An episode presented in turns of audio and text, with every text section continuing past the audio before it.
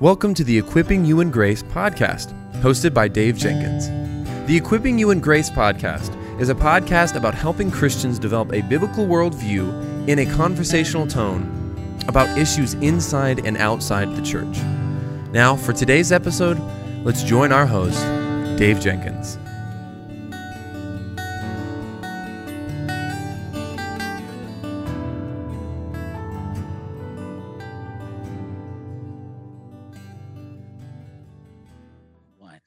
Right, guys, welcome back to the Equipping You in Grace podcast. My name is Dave, and I'm the host for this podcast. And I have another Dave on the show today, my friend David Schrock. We've been friends for I don't even know quite a while now. So you know, it's good to, yeah, it's good to good to reconnect with old friends. So good to be here. Welcome to the welcome to the show, brother. Can you uh, just tell us about your you know your life, marriage, ministry? What are you yeah. working on ministry project wise? Those things. Yeah, so I live in Northern Virginia, just outside of Washington, D.C. Been here for about, about six, seven years. Pastor of church called Occoquan uh, Bible Church. Um, one of the pastors there, teaching pastor. Um, been married to my wife, Wendy, for 15, going on 16 years. We have four uh, active children that we try to keep up with. And uh, so regular preaching here, about ready to start the Gospel of John next week. Uh, so we're looking forward to that. Um, just finished teaching at Indianapolis Theological Seminary. So I teach theology there a few times a year. Uh, and in between, we'll do some writing uh, on my blog uh, and do some other things, um, including this book. Yeah, yeah, great. Wonderful. Well, you want to tell us about this book, The Royal Priesthood and the Glory of God, why you wrote it, and how you hope it'll be received, brother? Yeah, I'm happy to. Uh, so, really, the priesthood is a theme and a topic in scripture that I've been studying for more than a decade. Um, so, I did my uh, MDiv at Southern Seminary and then did my PhD there as well. And my dissertation had to do with the biblical theology of the priesthood. Uh, so, at that time, I uh, was really wrestling through understanding what the extent of the atonement was and what the design of the atonement was. And so, really saw uh, the priestly themes in scripture as a really helpful entry point to that question. Um, and that's just continued to to shape the way that I think about ministry, not just for the question of what is you know the extent of the atonement, but all of life. I mean, one of the things that I found in that study was that really we find priesthood beginning in the Garden of Eden, going all the way through the Old Testament the New. Of course, Jesus Christ is our great high priest, uh, and it's something that carries all the way to the book of Revelation as well. Uh, so, among the big themes in the Bible of kingdom and temple and sacrifice, uh, priesthood's at the top. Uh, and so that's been really helpful for me to put the Bible together to understand number of things in the scriptures. Uh, and then over the years, as I've taught that more and more uh, to those in the church, I think there's just been a real appetite for that uh, because there have not been uh, a lot of evangelicals who have taught a lot about uh, the priesthood. I think oftentimes it seemed to be something of the Roman Catholic uh, variety, uh, something that uh, Catholics talk about. But really, there's goodness on the priesthood for us, and so that's really where I got introduced to it, and uh, really hopeful to to be able to share that in this new book. Well, as always, your your writing is rigorously biblical. That's one of the things I obviously really appreciate about you, and you you do an awesome job pointing people at Christ, and this book mm-hmm. is does this does a great job. I, I love this this short studies in biblical theology. I think it's phenomenal. I mean, it's so it's so good even for a guy that you know I have a degree in masters in the Bible which doesn't mean I master the Bible. And just like you have a PhD, you know, it's like you have to say that though, because people are like, what does that mean? Like, what yeah. did you? Yeah, I, I, just I didn't master the Bible. You know? the Bible mastered me, of course, Amen. is mastering me. Yeah. That's the hope. Yeah, amen, amen. Well, it's a good book. Well, brother, in what way? You know, you write about the cultural icons of our day. Um, so, in what way are the cultural icons of our day the priests of our age? I, I really like this part of the book. Yeah, so that's where I begin. And I think this is probably a thought that came from um, James K.A. Smith and just talking about we live in a liturgical world, uh, right? I mean, God made us in his image. Uh, and when he placed Adam and Eve in the garden, there's a garden temple aspect that is there. And that theme of temple is going to pervade the scriptures. Uh, and, and really, what that means is that we cannot get away from worship. Uh, we cannot get away from the image bearing fact that we are priests. And so we look at the world around us. Uh, and there's so many ways in which we see this. So just a, a simple and maybe even a silly example uh, would be going to the Apple store, right? You go to the Apple store, um, and what you do there is you go and you find a priest. You find kind of these layers of priests to get to the genius bar in this kind of temple uh, place with a great apple a half-eaten apple uh, there on the back wall, uh, and the closer you get, the more you know, you know, experience that you have of Apple. Uh, and of course, you have to make your sacrifice by going to the ATM and getting the money that you'd have there as well. And so you can think about that in liturgical ways. Uh, and I think it's helpful to frame the way that we can be drawn in uh, to making idols and following idols through these different setups that are there. Uh, so that's one silly example. Maybe one that's even more it might be controversial, uh, but one that's more prescient to us even right now uh, is the way in which we live in a world where uh, science is our savior uh, and the way that various vaccines have been offered as almost sacraments uh, to be able to have access to go into the places of the world. And you have the priests, including those like a, um, you know, Dr. Fauci, who, who serves as this prophet priest character. Uh, and so, again, whatever feelings may be on all of that, it's helpful to see the way in which there are religious connotations to everything in life. And what scripture gives to us is the true priesthood that is found in Christ, the true access that is found into his temple, uh, and the true identity that is found in being sons of God, daughters of God, who have priestly access uh, into that place of worship. Yeah, that's that's really good. And and you're so and you're so right. You know, we're not you're not being inflammatory by bringing up Fauci and you're just pointing out that this is what the culture does. They're looking to him mm-hmm. as a prophet priest king mm-hmm. and you know, he he is providing advice I think outside of the scope of of what his job is. Just mm-hmm. that's my opinion. Okay, to clarify, you yeah. know. Uh, but people are looking to him as the quote unquote expert, as they do with all medical stuff. And you know, you could even you write about the sports thing. I mean, you look at how we you know idolize sports in our culture. Yeah. Now, I grew up and I played sports. I I in high school they I could have been a professional golfer you know so like i idolized that. So i understand like that that world and we do it. We yeah. idolize sports. It's not just science or whatever quote unquote. right. you know fauci says he is science. Well my yeah. goodness. That that just that that doesn't prove what you just said. I mean uh, nothing yeah. does so. Yeah and, and sports is a great illustrator of that as well because there's a kind of glory that is there right? Yeah. and we're created for glory and the shape of that glory in the scriptures is a is a priestly mediating shape. So that again if you meet this celebrity there's a kind of glory attached to them and now by knowing them you have access into this kind of place and identity and access. Uh, and so i think it's helpful to realize that's the way that the world works that's the way that satan works into our hearts and so if we're going to find a robust identity in christ we need to see what the true glory is and how that fl- plays out in Christ and then being priests in his uh, his kingdom, priests in his temple.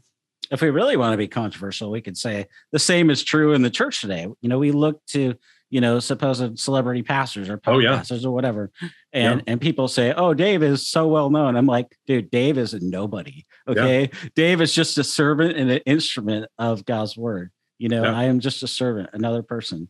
No, and, anybody who meets me, anybody who meets me knows that. Like I'm just a reg- very regular, hopefully humble guy who doesn't think too much. Hopefully, doesn't think too much of himself, but just tries to be helpful to other people. But no, you know, there are, yeah. yeah. I mean, I can, I can, give you a story on that. I mean, I remember talking to a, a certain celebrity pastor who preached a famous sermon on seashells, right? So some may know who that is. And talking with him after a certain message at Southern Seminary uh, and just thanking him for the word. And literally someone came up behind him to touch him, like, you know, touching the hem of Jesus' garments or something, touching the post. Like, that's strange. Uh, that but that's the way in which, you know, people will, will treat uh, figures like John Piper. Yep. Yep. Well, you just, you just, uh, gave that. it away. I, I think everybody knows who that is. That's right if you don't, you need to go listen to that sermon for sure. Oh, yeah. yeah. Good stuff. Well, uh, why is learning what priests do essential to discipleship? I really appreciate you talking about this. Yeah. So, again, if discipleship is being redeemed and restored uh, to be the image of God, right? So every single person is made in the image of God. I mean, this month remembers what happened with the decision Roe v. Wade and why pro-life movements and the abolition movements are, are important. Um, so with that regard, if that's true, uh, then there's also a priestly element to that being made in the image of God. Uh, and so knowing the priesthood, even knowing the details of, let's say, of Leviticus, helps us to know what we're called to be who Jesus is called to be. Uh, in fact, this last year, um, our adult Bible study on Tuesday nights went through the book of Leviticus, uh, and most people came into it, I think, apprehensive of studying that book. Said it's the most exciting book you've never read. Um, because when you begin to understand what's there, it has so many applications for uh, our life in Christ and our discipleship. And so, again, to be made in the image of God, to be renewed in the image of God, requires us to understand the role and the actions of the priests. Mm. Yeah. Uh, question: uh, What what would you say to somebody who's struggling reading Leviticus? What what kind of advice would you give them? Yeah. Um, yeah, a couple things. Uh, one, read it with Hebrews right? Hmm. The whole reason that you can read Leviticus and take heart and take comfort in it is because of what Hebrews does with Leviticus. Uh, so I'd read those two things together. Uh, two, uh, I would not read Leviticus one chapter a day. So what I mean by that is that the like the Robert Murray M'Cheyne plan uh, often kind of puts you at one or two chapters a day. And like if you read Leviticus one through seven over the course of seven days, you'll be pulling your hair out. Um, the point of Leviticus 1 through 7, uh, there's different sacrifices that are there, is to kind of give a framework of all all the needs and all the necessities of those sacrifices in total and reminding ourselves that Christ has fulfilled all of them. So I think even in the ESV Study Bible, there's some notes there on some of the theological points uh, that are there in those sacrifices that help us to understand them. Uh, and so I would look at kind of the bigger structures and the bigger pictures uh, of how Leviticus works together to understand what it means and reminding ourselves that at the center of Leviticus is not law, but it's atonement right? The Day of Atonement is at the center of Leviticus and may even be the center of the law of Moses. And if it is, that means in the heart of the law is the gospel, uh, which mm. Jesus Christ comes and fulfills. Mm, yep. This is why I appreciate you so much. so good. Yeah. So good. Uh, in what way does Genesis give us a pattern of priesthood? Yeah. So again, there will be different approaches to how we can see priesthood in the Bible. So I begin right in the beginning. Uh, and the reason why I do is because I think there's language there of the instruction to Adam and to Eve to guard and to uh, serve in the garden, or maybe to cultivate and keep is the way that that is. But it's the same instructions that are given to the Levites, given to the priests, and maybe we'll get to this, but the Levites and the priests are, are not exactly the same, um, but are given to uh, the Levites in particular in the book of Numbers. And so the only place in the law of Moses where cultivate and keep or serve and guard, it's the same words in Hebrew um, that are used together is of the priests. And so that means that Adam uh, is functioning as a priest in the sacred space there on the mountain of God. Uh, and so I think understanding that his primary role there is one of guarding then helps us understand what he's to guard from, as the unclean serpent is going to come and to deceive and to bring uncleanness uh, into the midst. And his authority and his command was to crush the head of the serpent. He doesn't do that. Uh, instead, he rebels against God, follows the words of the serpent, um, and in doing so, he fails to have the right to continue to be a priest. And so, the way I read Ezekiel 28 is that this fall of the uh, the prince or the king of Tyre is framed after Adam. Is that Adam fell from glory because he did not keep the law of God. Uh, and so he did not guard that sacred space. Therefore, he could no longer continue to serve that. And then, of course, what we more often associate with priests of sacrifice is what is going to take place thereafter because of the sin that has entered into uh, humanity from that point. Um, so I think it's important to see the guarding aspect, and there may even be a teaching aspect there as well, uh, because Adam would have received this instruction from the Lord, and then he's to pass that on to Eve. He's there, and he fails to to correct his wife when she makes just a, a couple of adjustments there in Genesis three, uh, and again, God comes to him uh, and recognizes his responsibility for that. Uh, and so that's where the framework all begins. Uh, and one of the things we see there is the connection in that priest of royalty, because he also has dominion over the earth and sonship. Uh, so even Leviticus, excuse me, uh, Luke chapter three, we'll talk about the fact that uh, Adam was a son of God. And so sonship, priesthood, kingship are all tied together in Adam, which is one of the reasons why we'll need a new Adam to come and to establish a new covenant uh, when Jesus Christ comes. Which is another reason why we need to take Genesis so seriously. Oh yeah, and not think it's just a figurative myth or or or that you know Adam isn't a real person in real history. I mean, right. like Absolutely. like we're seeing all over the place. So. Mm-hmm. Yeah. We we got to take it for what it is. I mean, yeah, you know, one thing I think is interesting, and um, would be interested. You know, Mormon, Mormons, I think, misunderstand the the priesthood. Uh, what what would you what would you say like about that? You know, maybe we don't have any. I don't think we have any Mormons that listen, but we have Mormons, former Mormons that that listen, and maybe you could help the, elaborate on that a little bit so that they can understand a little bit of the the biblical difference. Mm-hmm. You know, what mm-hmm. the Bible sees versus what Mormonism. Has. Yeah, that's a, that's a great question, and it's one that I've talked with. I don't know if you know the name Matt Emadi, um, but he is a pastor in Utah, right in the heart of Mormon territory. He's actually has a book coming out on Psalm 110 uh, in the New Studies in Biblical Theology series. We've talked about the need to have kind of a priestly apologetic uh, for Mormons at some point in time. Uh, at this point, I just haven't done enough study and research to know all the details there. But I would say this: there's a, what I do know is that there's a key emphasis on priesthood and the Melchizedekian priesthood. Um, and what I would say is that that Melchizedekian priesthood is one that Christ himself fulfills, right? And he is the fulfillment of that, right? It, has been funny to kind of turn the, the question a little bit. You know, all the study I've done on priesthood over the last 10 or 12 years, I've had friends say, yeah, uh, so when are you going to become Catholic? It's like, I'm not because I understand that all of the priestly imagery in the Old Testament is fulfilled in Christ. And so, yes, there's a priesthood that is passed on to all those who are in Christ, but he is the high priest, and there is no other mediator uh, that we need. He has fulfilled all of that. And because he's done that, um, then all of those things that get carried on in the Roman Catholic Church or get carried on in Mormonism are clearly aberrant. They're, they're wrong according to a biblical theology of the priesthood because Christ fills it all and then shares that identity with those who are in him. Mm, I think that's really good. Yeah. Well, you have you have Mormons and even Jehovah's Witnesses who basically say the same thing. Mormons teach that you know salvation is is by grace but all that you can do and it's like wait mm-hmm. it's the but all that you can do and and the official teaching of the jehovah's witnesses is, is a little different they would say salvation is by faith by mm. faith plus it's not plus but basically all that you can do like you do something to merit it yeah and it's yeah. like wait you don't merit it and it, you don't do anything for it god took the initiative and he's the one who saves mm-hmm. and so um you know? Well and, and you can see this actually in the book of hebrews right? Where are there sacrifices that are ongoing today?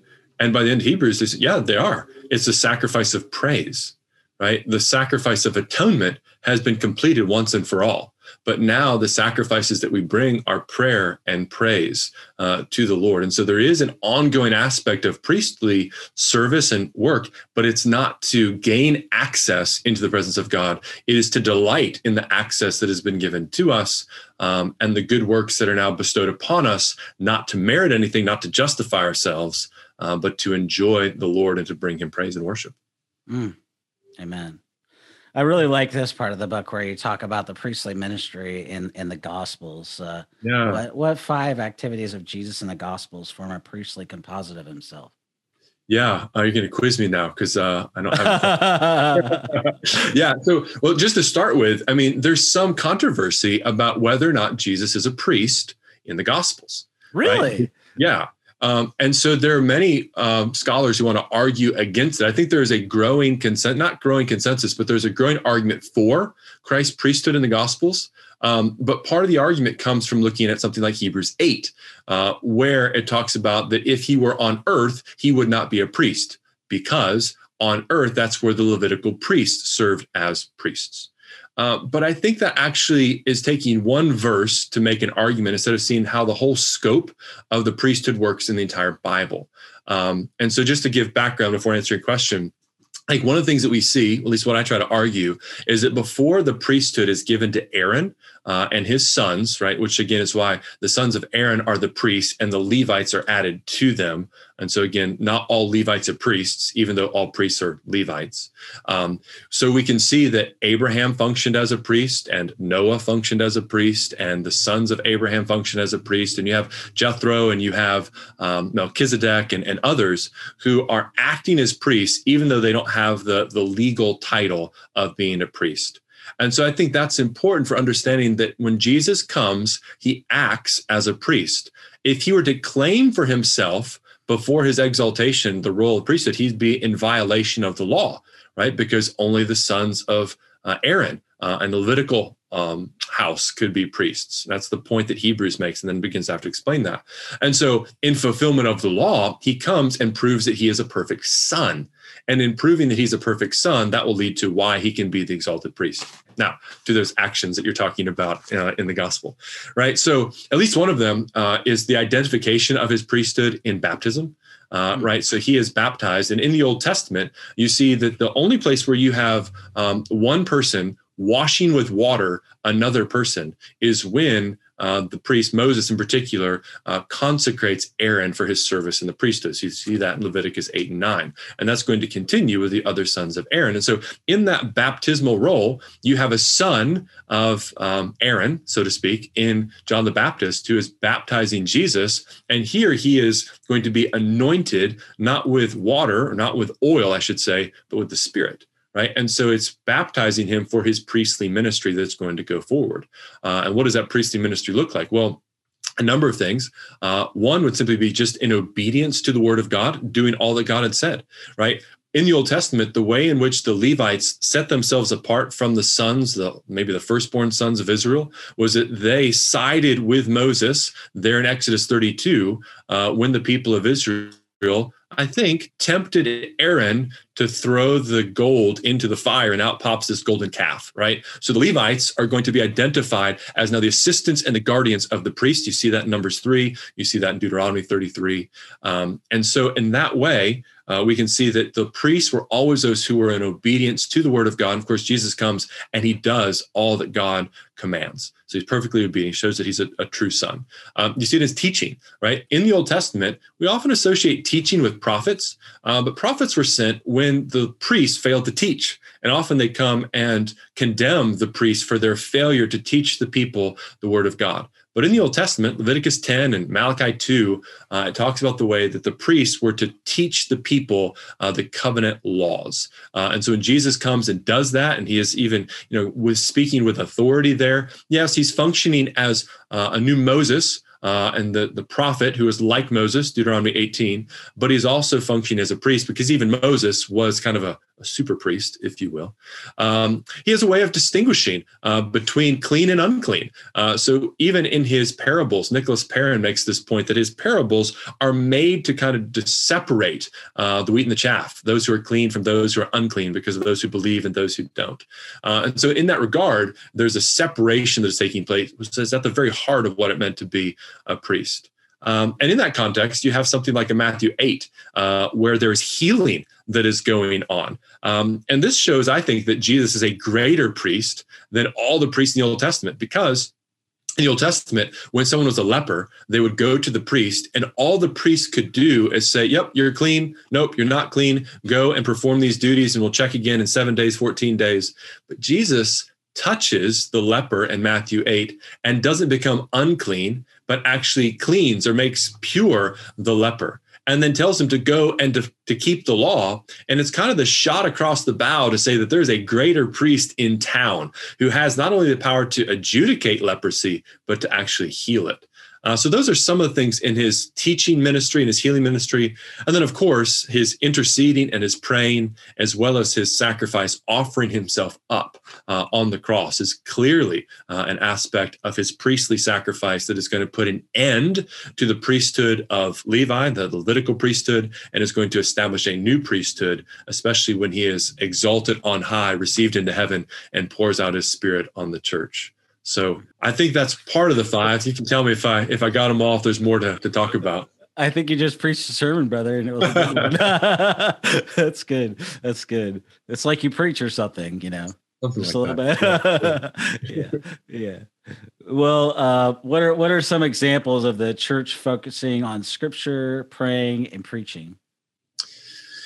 Yeah. Um, so I mean, obviously, the priests were those who had access into the house of God.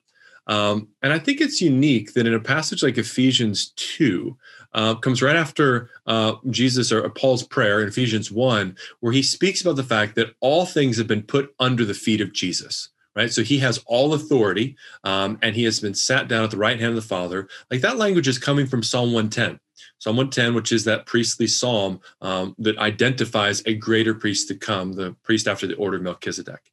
And then what's striking to me is this strange verse, um, Ephesians 2 5, right? That we have been made alive and seated with him in heavenly places.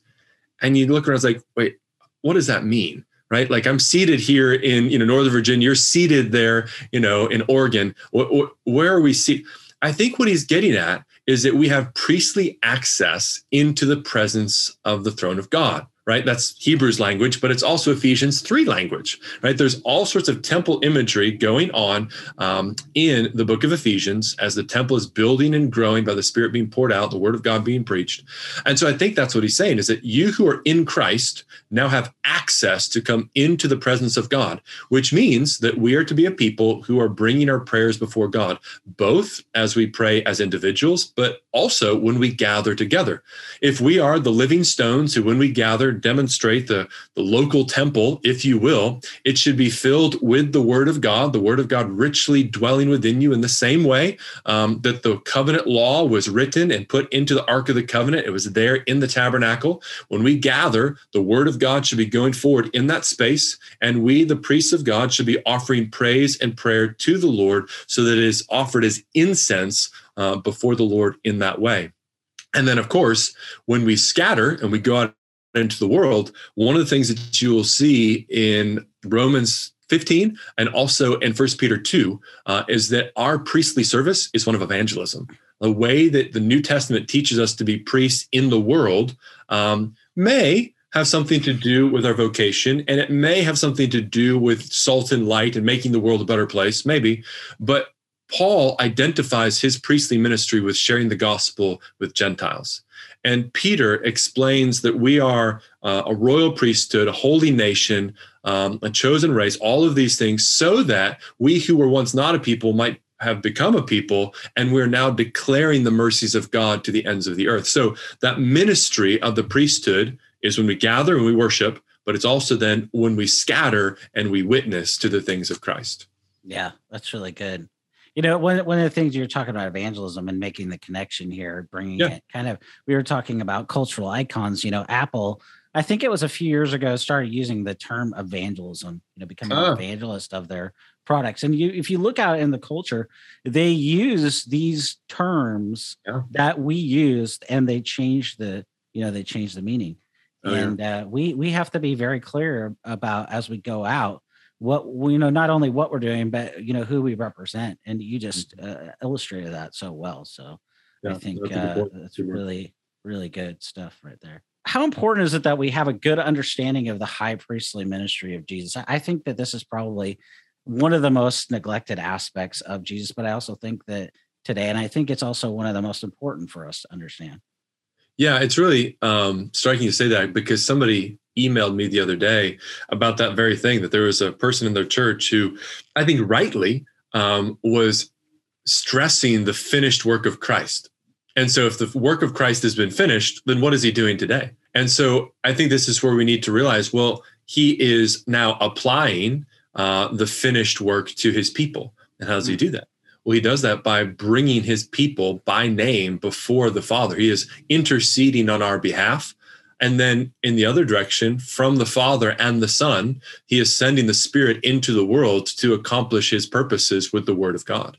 Um, and so I think it's really important to think about this priestly session uh, that is taking place in heaven even right now. Uh, and so, kind of the doctrine of the ascension is one that I think is often overlooked. Um, and I think if we were to recognize what it means that Christ ascended on high, was glorified there, man, it would have tremendous impact on our theology, have tremendous impact on our eschatology, and have tremendous impact on our day to day life to realize that Jesus is living to intercede for me, right? And that's why the Spirit of Christ is convicting me. And that is why the Spirit of Christ is affirming and confirming these things in me because the, the Son is asking the Father to send the Spirit. So it's it's the triune work of God today in the lives of individuals. And as He's doing that, He is saving those as He is sending forth the Spirit for regeneration, and He is sanctifying us and protecting us and keeping us um, by the Spirit who is at work in us. And so I think that's just vitally important uh, to help us just to to continue to walk faithfully in this world. Yeah, it's like you were talking about the priestly ministry of Jesus in Hebrews. I mean, Hebrews 4 14 through 16, that very passage, we all know it. Well, we should all know it. It summons us before the throne of yeah. grace. And why do we have a throne of grace? Well, we know in the Old Testament it wasn't a throne of grace. Yeah. You know, they had to make a they had to make a sacrifice once once a year, and they had to wear all that special garb and clothing. Mm-hmm. And um, you know, there's probably some debate. You know, you would know probably better than me about you know the the wearing of the rope on their on their foot so that yeah yeah yeah, yeah. drag them out or whatever. But mm-hmm. um, you know, it just kind of illustrates the fact that you know we we have a throne 24 7 that we can go to and you know we have a king and not only a king, but we also have an advocate before the Father. First John two one through two, and yeah. you know that's that's amazing. You know, if you, if you really want to be blown away, just take a look at that. You know, we have a whole issue of theology for life. For those that don't know about that, that's our magazine yeah. uh, at Servants of Grace, and we you know we have an issue on that. I would encourage our listeners to go mm-hmm. check that out. But um, yeah, I think it's I think it's what you said is really good, brother. Yeah, I mean, just to add one verse to that, I mean, it's you know, Hebrews seven twenty five. He, he lives to intercede for us, right? And of course, that's in the context to say every other priest in the Old Testament died, right? So there were few really good priests in the Old Testament, and even when they had good priests, Jehoiada would be one example. He died, right? And when he died, um, you know, the king that was kind of under his sway deviated uh, like all of us are going to deviate from the Lord. We are going to shipwreck our faith unless Jesus is living to intercede for us. And praise be to God. he Amen. is. Amen. Right? Is. Yeah. Amen. In what way does the high priestly ministry buttress our understanding of the sufficiency of Christ? Uh, yeah, I mean, so if you think about it, if if Christ is you know sufficient for for everything in our salvation, well, we could, you know, certainly if we had the right understanding of the Holy Spirit, this wouldn't be the case. But like, where's Jesus? Right? You know, it, has Jesus done his work and he's on vacation now until he comes again? Of course not. Right. I mean, again, this idea of his intercession and his ongoing ministry today, like he's incredibly active. Um, you know, it might be helpful to remember that the priests in the Old Testament, when they went before the throne of God, when they were serving uh, there in the holy place, they were wearing the robe with all the names of the, the tribes, right? And so Jesus, when he died for us, he was dying for the people whom the Father had given to him, those who he died for by name, those who he has called by name, those who he prays for by name. Uh, and so, even today, like if we're to pray for the world, which we should, all we can do is pray in generalities, right? I'm going to pray for the nation of Vietnam today. And I may not know anyone by name there. The Lord does. And so, I mean, this is again is the, the distinction between the weakness of our priestly prayers and the sufficiency and the glorious, you know, sufficiency of Christ's priestly prayers, uh, knowing exactly what needs to be prayed for and for whom.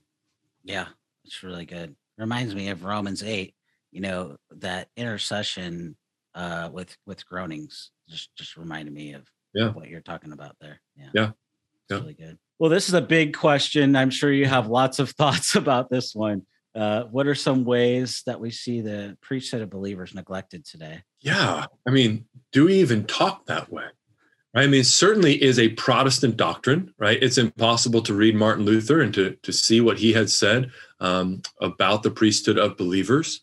Um, so it's not just a Catholic idea. Of course, the Catholic idea is certainly a priesthood is a you know a different class uh, in the church, and there might be some uh, different traditions, Protestant traditions that would have kind of a priestly class or not. So, I mean, one of the distinctions between the, the book that I've written and one by Andrew Malone, he comes from an Anglican tradition that would kind of have a, a this is probably the wrong way to say it, but a class distinction between the clergy and the laity, the priests who are there. Uh, and I want to make an argument to say, no, there is one high priest, and then there are all the priests who are then raised up in the church to serve in that way. And of course, a local church will recognize, um, you know, uh, qualified elders to be able to, to teach in that regard, but they're not more priestly uh, than those in the pews. Uh, they may be more mature. They should be more mature. They should have a greater understanding of the word to be able to teach the word. Um, but really, this is something for all of us. And so I think one of the acts is just talking this way. um, it's very easy to talk about discipleship, to talk about reading the word, to talk about praying, to talk about all these kind of disconnected disciplines, which are good and right but they're all tied together when we understand the identity of what it means to be a priest. And so, um, you know, it's kind of a running joke at, at our church that, oh, he's going to talk about priesthood again. but it's everywhere, right? I mean, it, it's it's all throughout the scripture because it is tied to who we have created to be. So just one example of that I can think of would be like a First Timothy 2, right? First Timothy 2 8 says, I desire then that in every place the men should pray, lifting holy hands without anger or quarreling. Um, and again, we can read that and have a sense of understanding, but I really think one of the things that Paul's doing there is to identify men in the church, and that's not just men, because men and women are priests, which actually is different than the old covenant um, because of whole sorts of other things. But he's identifying men in the church to lift holy hands. Well, who in the Old Testament lifts holy hands? Well, priests do, right? In the church, they're to be the priest leading the way so that they're not you know in anger but rather they're in prayer with one another um, and it's in every place uh, that language of every place comes from malachi 111 that god's purpose in the future is that incense will be offered on altars in every place. And so every local church now is to be filled with priests who are raising their prayers and raising their hands in praise and prayer to the lord uh, in this way. And so you can see how a passage like that that may not have um, the word priest or the idea first and foremost on our mind is incredibly priestly. And when that takes place, it just frames the way that this is a thick identification of who we are, which then protects us from trying to be Christians, but then adding all these other identifications along the way. Yep. And I think what it also does mm-hmm. is it it distinguishes between you know between men and women. You know, I think this is one of the things I think that where people get really messed up on and they think, well, you know so what's the difference? We're all equal in in christ and we're all just a priest but we have to remember we don't see any male priests. I mean we, we would bo- both probably agree we don't see any you know uh, female priests in the in the in the old testament. And that there's basically the equivalent of a um today of like what we see of a pastor or or an elder. So you know. Yeah so I think one one thing to kind of keep in mind that this is where our covenants help us, right? One of the reasons why you don't see priests as women in the Old Testament um, is because the covenant was written into the flesh. It was circumcision of the flesh, right? right. And so the priestly role of entering into the presence of God uh, was one for those who were set apart and made holy. So there were parts of time when the priest could not even be among the people because the people would defile them. Or strangely, uh, they would actually communicate holiness to the people uh, in certain ways. So there are all these different barriers that are there. So to, to think about the priesthood, you have to think about temple, you have to think sacrifice, things about covenant. So all those go together. So in the Old Testament, women couldn't be priests in part because of some of the Levitical laws that even had to do with menstrual periods and unclean cleanness that was there, which would be very different than today. And so I think it's important to say that men and women are priests because of the spirit today, because again, the circumcision is in the heart. And so as the spirit circumcises, as as the son baptizes um, his people, men and women, into the spirit, there's a circumcision of the heart for men and women. And so I think there is a sense in which men and women are understood to be priests today, but that doesn't change the ordering that is found in the household of God, um, both in husbands and wives, as well as the household of God that is gathered in the church, where the older brothers uh, are called to be leading uh, in the church, which doesn't mean it's men leading women, it's qualified men uh, who are recognized as elders, elder brothers in the church to be teaching the word of God. See, you just said what I what I what I was trying to say in, in, a, lot, in a lot better way. Thank you, thank you. Yeah, we're on the same team, everybody. Okay, I promise we're on the same team. All right, that's great. That's great. Well, um, how does a good understanding of the priesthood of believers affect our understanding of vocation? Yeah. So again, um, just starting with our identity in Christ right? What it means to be a priest is to be oriented uh, towards the Lord, uh, towards His Word, towards serving Him.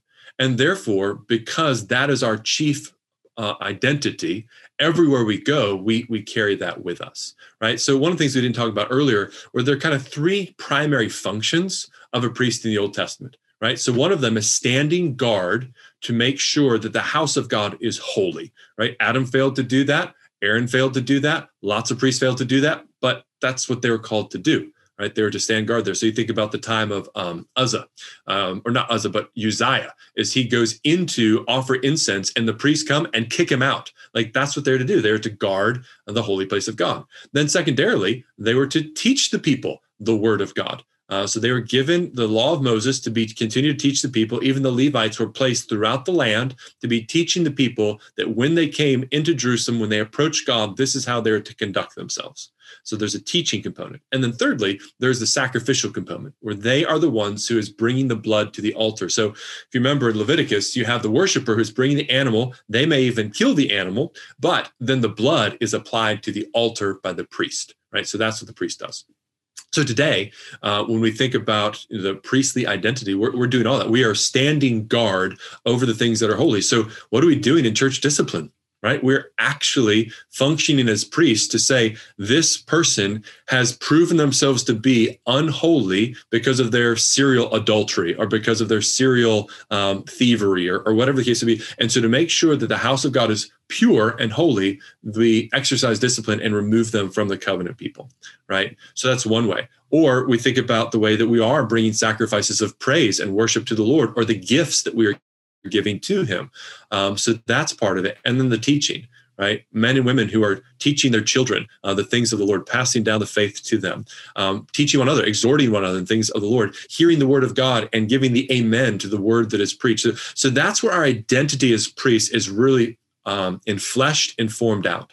But then, with regard to vocation, we all have different vocations um, called into the, the, world. Some, you know, myself being a pastor, so my vocation is in the church, but many of our other elders are bivocational. Uh, some work in the Pentagon, some are lawyers, some um, work in different nonprofits, uh, different things like that. And so they are then taking all that they've learned from the Lord as priests in the household of God and then seeking to be salt and light in the world and again, if we allow Scripture to inform us, to be uh, evangelists, to be witnesses uh, for the truth that is there, so that they see that their mission is not disconnected from their priesthood, but their priestly role in Christ is informing all that they say and do. Mm. It's really good. Really good. Well, brother, where can people go to find out more about you, your work online, uh, your website, or social yeah. media? Yeah. So um, I don't have a Facebook account. I decided that I was just going to completely eliminate that a few years ago.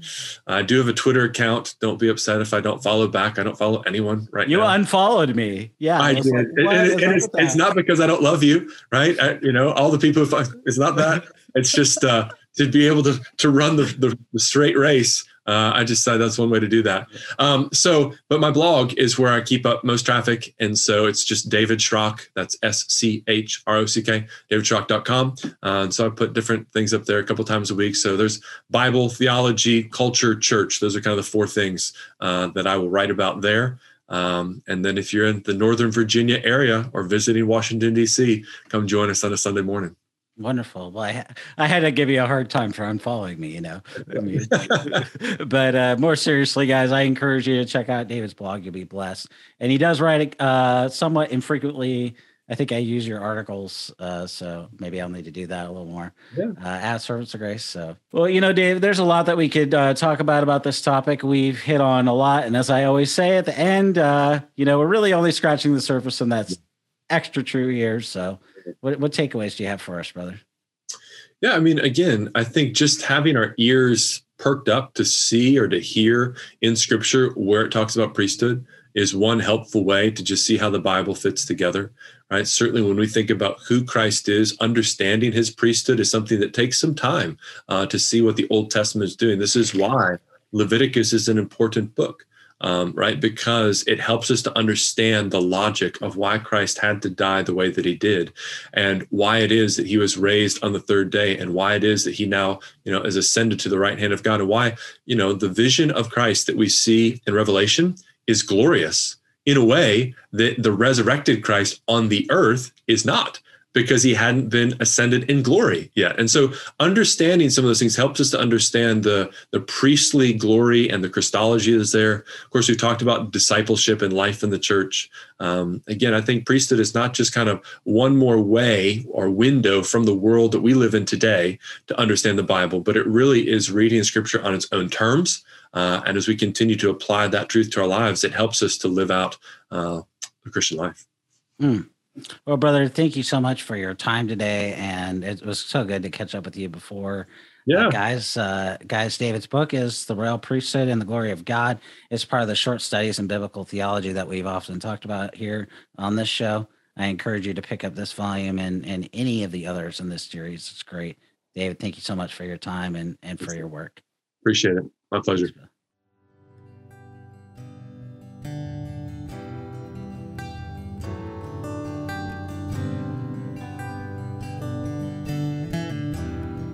Thank you for listening to the Equipping You in Grace podcast. If you enjoyed it, please subscribe, rate us on the app, and share this with your friends and family on social media.